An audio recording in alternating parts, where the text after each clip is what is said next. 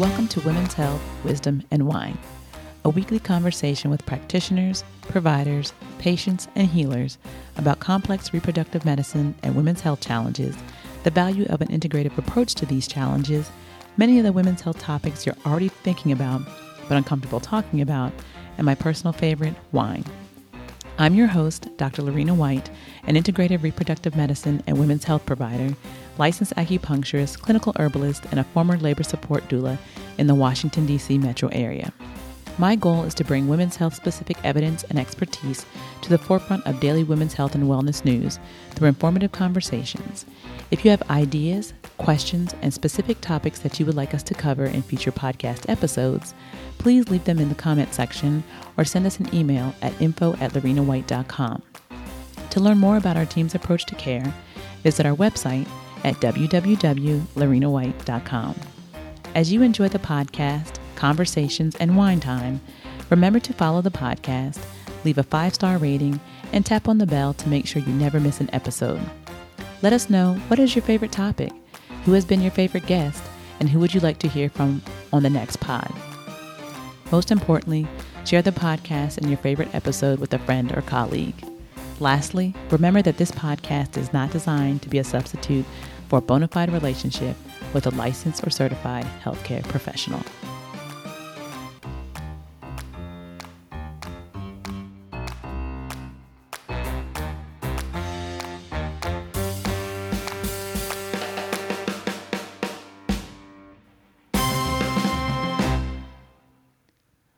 Almost 50 years ago, the right to abortion was made legal in the case Roe v. Wade. After its overturning, I was often questioned about my thoughts and what to do next. So, pro choice, let's talk about it. Personally, I believe that everyone has the basic human right to decide when and whether to have children. Whether you've decided to have an abortion or not, it all comes down to having a choice, even if that isn't a choice that I personally would make at this point in time in my life. As someone who supports reproductive rights and reproductive justice as a whole concept, I believe it is a human right to maintain personal bodily autonomy, have children, not have children, and parent the children we have in safe and sustainable communities. The bigger fight, however, is not merely about choice, but access and equity. Mainstream movements focus on legalized abortion as an individual choice. And while this is a necessary component, it's not nearly comprehensive enough. Even when legal, many women of color can't afford it and cannot gain access to the nearest clinic. There is no choice where there is no access. Reproductive justice is also not just about abortion. Access is critical and medically underserved. Women also need access to contraception, comprehensive sex education, sexually transmitted infection prevention and care, alternative birth options, adequate prenatal, pregnancy, and postpartum care, domestic violence assistance, adequate wages to support their families, safe homes, and more. So, you see, it's not just about abortion. Rolling back abortion rights is just the start. This jeopardizes marriage equality and any other 14th Amendment protections. This puts contraception at risk and IVF and anything that involves our ability to make decisions for our lives, our health, and our safety. So you see, it's a slippery slope. Next up, like I mentioned before, is contraception, miscegenation, and segregation. All rights we never thought we could possibly lose.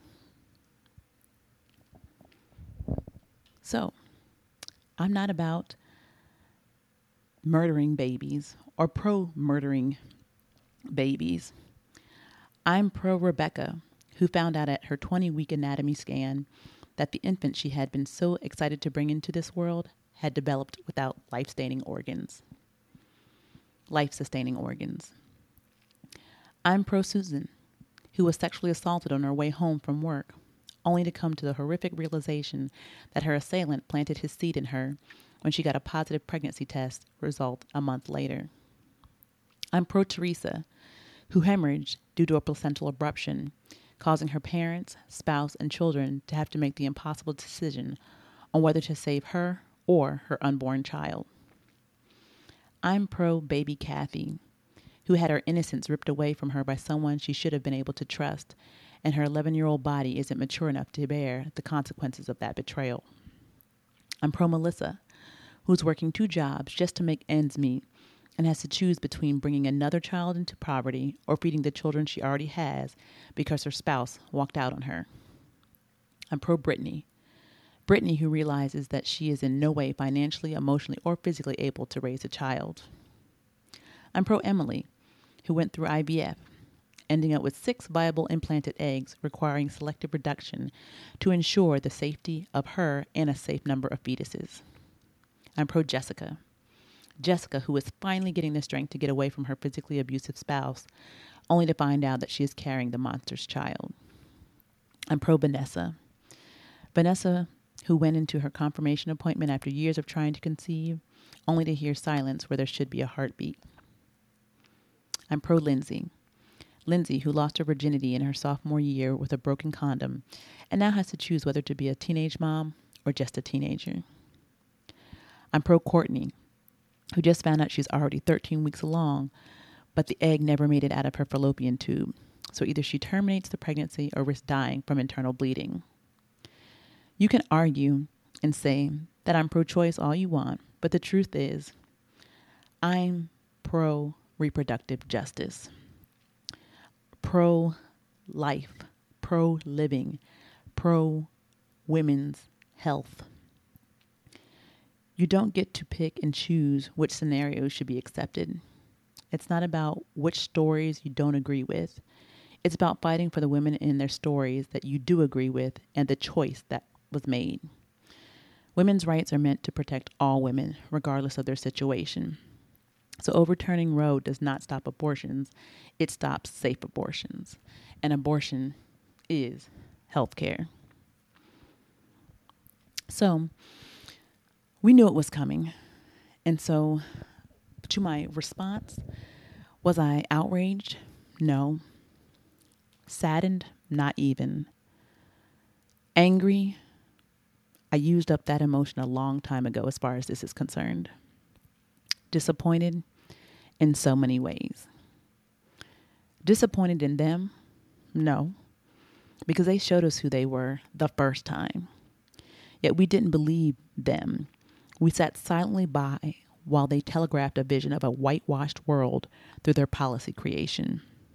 Like a well oiled, coordinated machine, they played a long game of strategic chess while we have collectively rested on our laurels while enjoying the comforts of a safe game of checkers.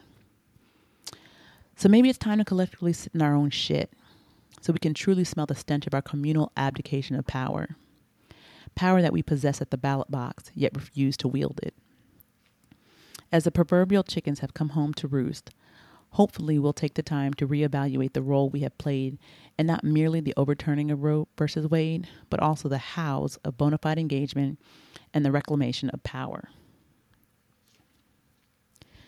Decisions about whether to choose adoption, terminate a pregnancy, or continue a pregnancy should not be made by a pregnant should only be made by a pregnant person with the counsel of family, their faith, and their healthcare provider. Politicians should not be involved.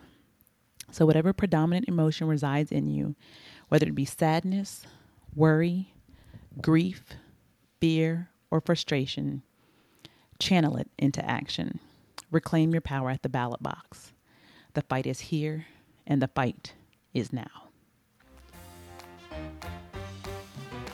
Thanks for joining Women's Health, Wisdom, and Wine. We really hope you enjoyed our conversation today. Think about one gem you can take away from this episode and apply it to your own life. Also, remember to follow us, review us, and give us five stars. Till we meet again, remember, nourish your flourish.